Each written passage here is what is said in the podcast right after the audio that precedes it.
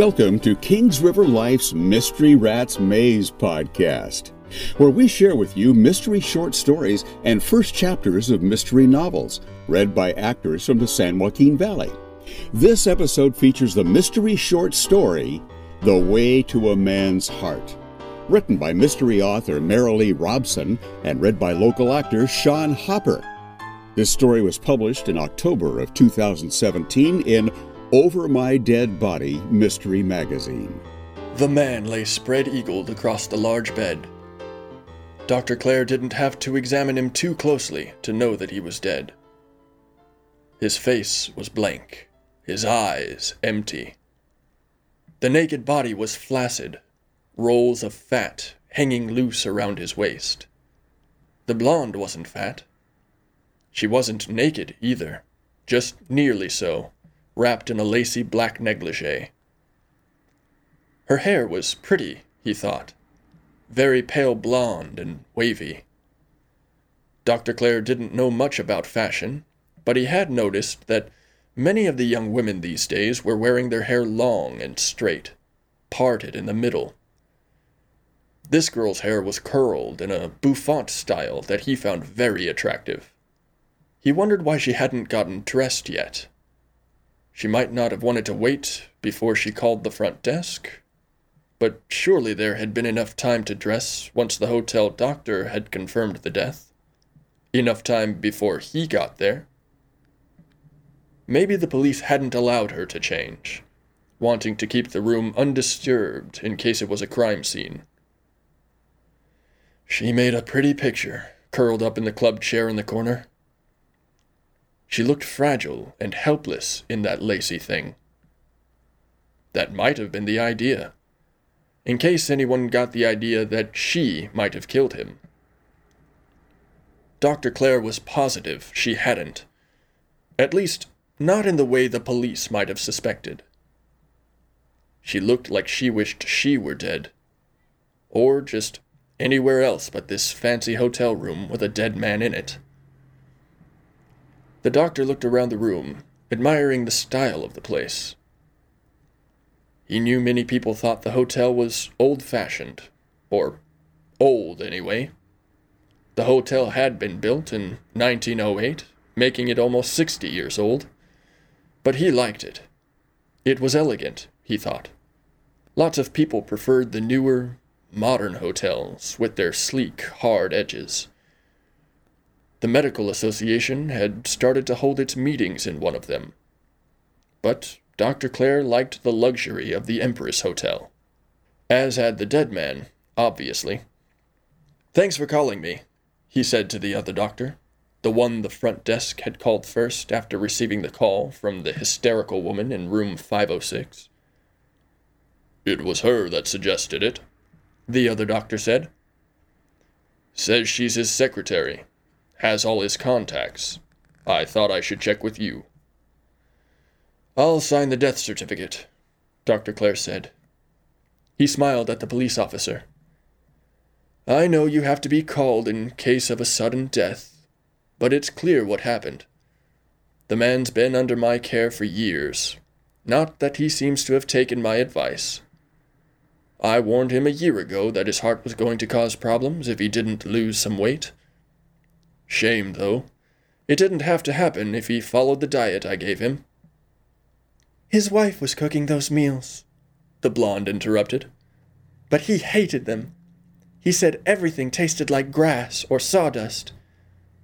He'd eat them and then tell her he was going back to the office. Sometimes he'd come to my place and I'd cook for him. I knew the kind of food he liked, and my mother taught me to cook pretty good. She always said the way to a man's heart was through his stomach. Dr. Clare frowned. Literally, in this case, he thought. The young woman continued as if she hadn't noticed. She was packing lunches for him, too. Salads and things. But what man wants to eat like that? We'd tell people he had a lunch meeting and come here. He really liked it here. He said he remembered coming here for dinner with his parents, and he kept talking about how the Queen stayed here, like that was supposed to be a big deal. The poor guy probably thought the hotel would impress his young secretary, Dr. Clare thought. It didn't seem to. And maybe he appreciated the sheer size of the place, he thought. It was easier to keep your affairs private in a big hotel.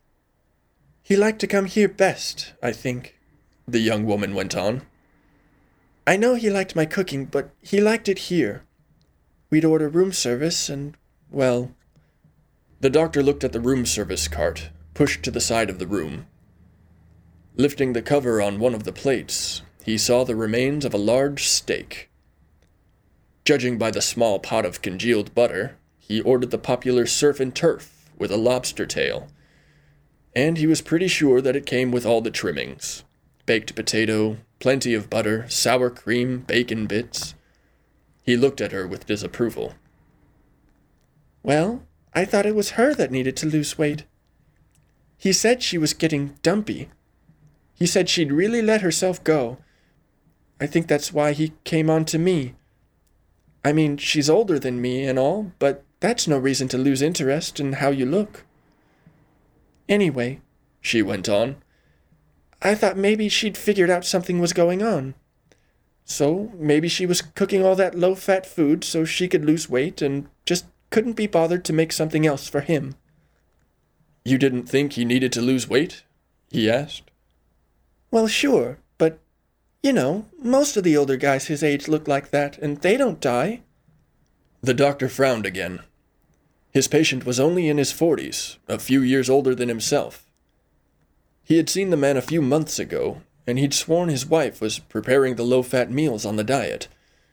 But he didn't seem to be losing weight the way he should have been.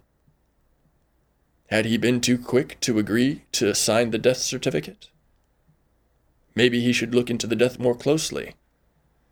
But then he saw the ashtray overflowing with cigarette butts, the fat around the man's abdomen. The guy probably drove everywhere, he thought, no exercise except the occasional game of golf, spent mostly in the bar. He thought of Eleanor, the dead man's wife.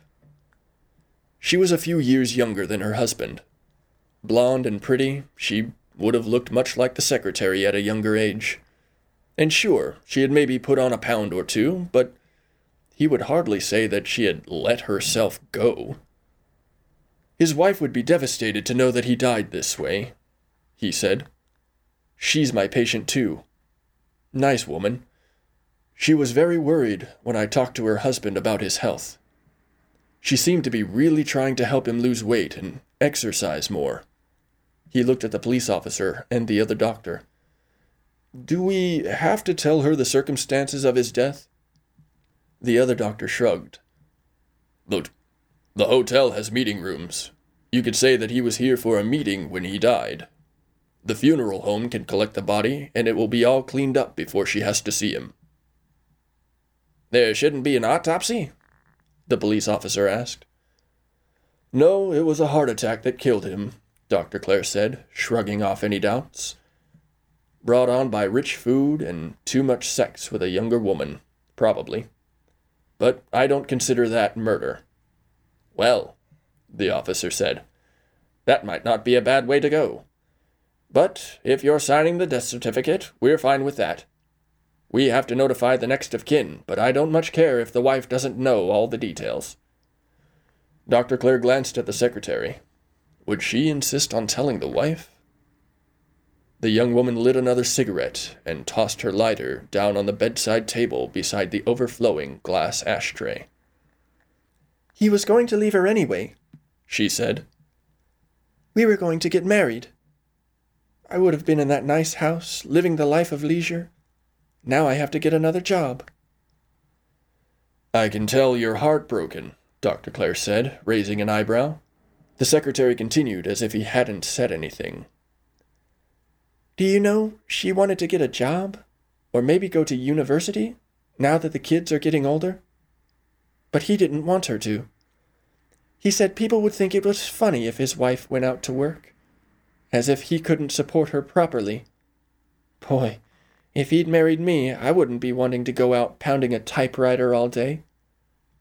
Maybe she'd find a different type of job, Dr. Clare said mildly. But doesn't it seem odd to you that he cared what his wife did when he was planning on leaving her for another woman? He was pleased when he saw the frown on the young woman's face. He suspected the man had had no intention of getting a divorce.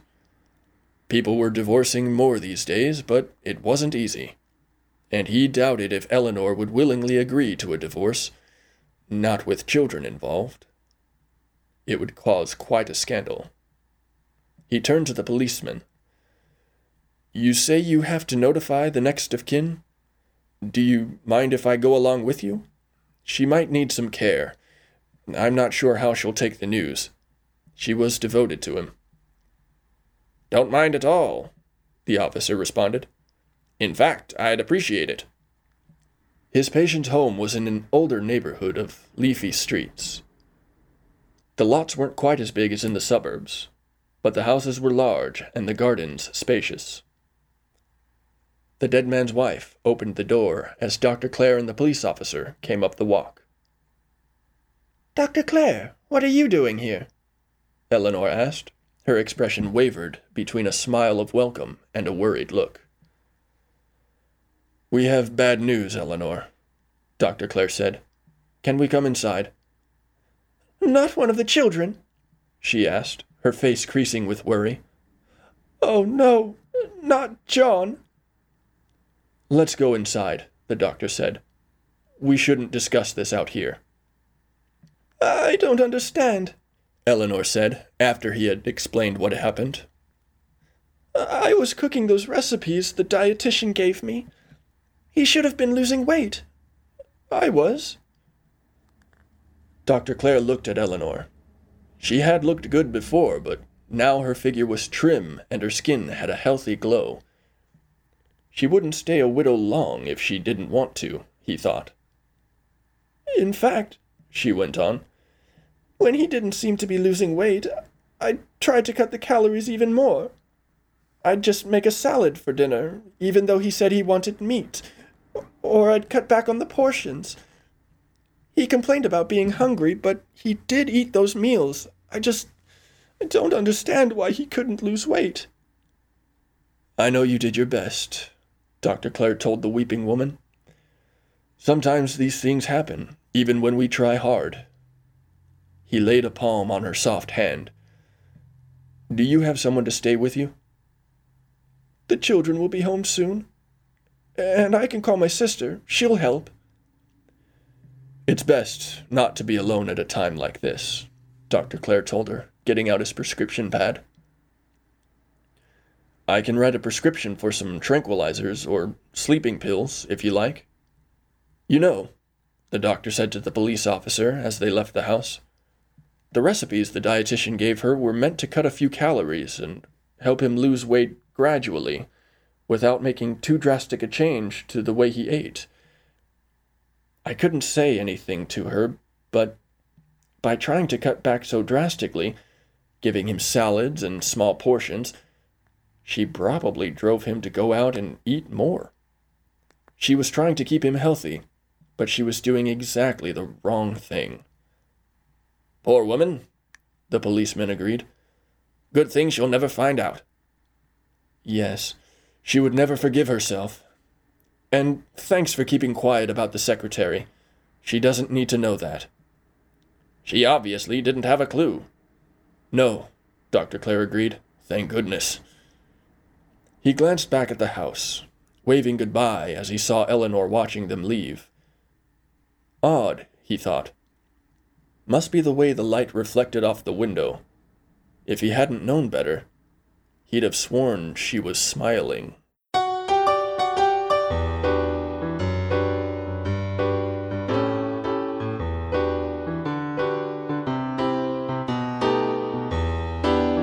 The Way to a Man's Heart was produced by Kings River Life. You can learn more about Marilee Robson on her website, marileerobson.ca. Our theme song, The Blues, was written and played by Kevin Memley.